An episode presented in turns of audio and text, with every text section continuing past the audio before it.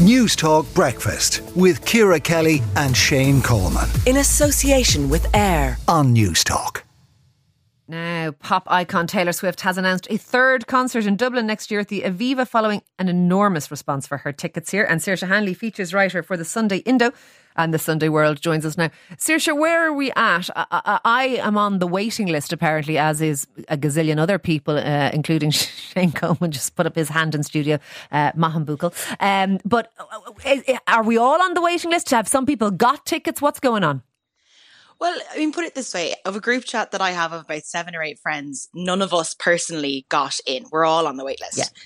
But some of us have, like, you know, have signed up their mother's neighbor's cat and all sorts Yeah, to fair. it and have only maybe gotten in via that way. So I think a large chunk have been waitlisted. I think what might have see I think a lot of people will have signed up for some of the like the Europe dates as well. Yes, I, I, I did. I signed up for Lisbon because I thought I'd go. I'll make a holiday kind of out of it. Exactly. And, did you get in for Lisbon? well, you see, funny you should ask that.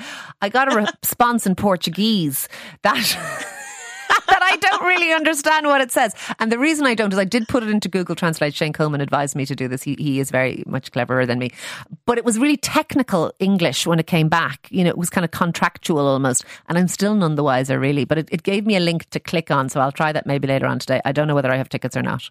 I think the working theory at the minute is that maybe if we've signed up for multiple countries, that they might have thrown you onto one and then waitlisted you on the others. Because I know a few people that have gotten in elsewhere, but for Dublin, the large majority that I've spoken to have been waitlisted, but some have. But there's still a lot of questions then as to what that even means. Because Okay, yeah, that's the thing. So, so we know that there are hundreds of people on wait lists. What are they supposed to do? Do they have to now wait to jump on Ticketmaster at, at like one minute to nine next Wednesday, or so? like what? What? What? What do they do? Well, this is the thing because I think the most mystifying thing about this whole process that I've definitely never seen before is that there isn't any general sale. So, you know, usually on a, on a, on a week of ticket sales, the Wednesday is maybe the three pre-sale or Yeah. whatever it may be. And then the Friday is general sale. But there isn't, there isn't any word for what comes after this, this first sale period. And everybody who's on the wait list is, is, is given the information that, you know, you're on the wait list, but hang tight. And if tickets become available, you'll be invited to, to buy them. But there's no sense of whether that's going to happen on the on sale day or So, if- do you have to do nothing then? You just sit tight, and maybe Nothing. they'll come back to you, and maybe they won't. Definitely in Portugal, it was slightly different. I was definitely supposed to click on something, but I haven't done it yet. Um, but but here in Dublin, more to the point, you just you just sit tight. you just sit tight, I think. And the, the, they've moved the on sale date. It was meant to be next Friday and it has since moved to, or next Thursday, sorry. It has since moved to the following Thursday, the 20th. And the three dates are staggered throughout the day on different sale times, which I assume is to, you know, to lower the traffic on Ticketmaster a bit.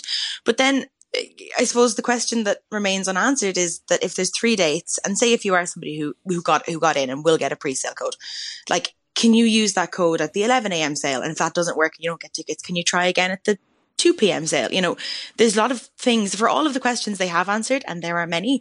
There are so many others that they haven't. So I don't think anybody's going to believe it until there's a ticket literally in their inbox because Okay, so it's, It's kind of a watch this- this space. I, I, I, I do think we we need an explainer or something. I think a lot of people are. are I saw one um, newspaper article descri- describing it as the Hunger Games this morning because pe- people are actually quite confused as to how they get these tickets. But look, thank you, Saoirse. Hopefully, you do get the tickets. Hopefully, you get to go to the gigs. But uh, thank you for that. Indeed, that's Saoirse Hanley, their features writer for the Sunday and the Sunday World. News Talk Breakfast with Ciara Kelly and Shane Coleman. In association with Air. Weekday mornings at 7 on News Talk.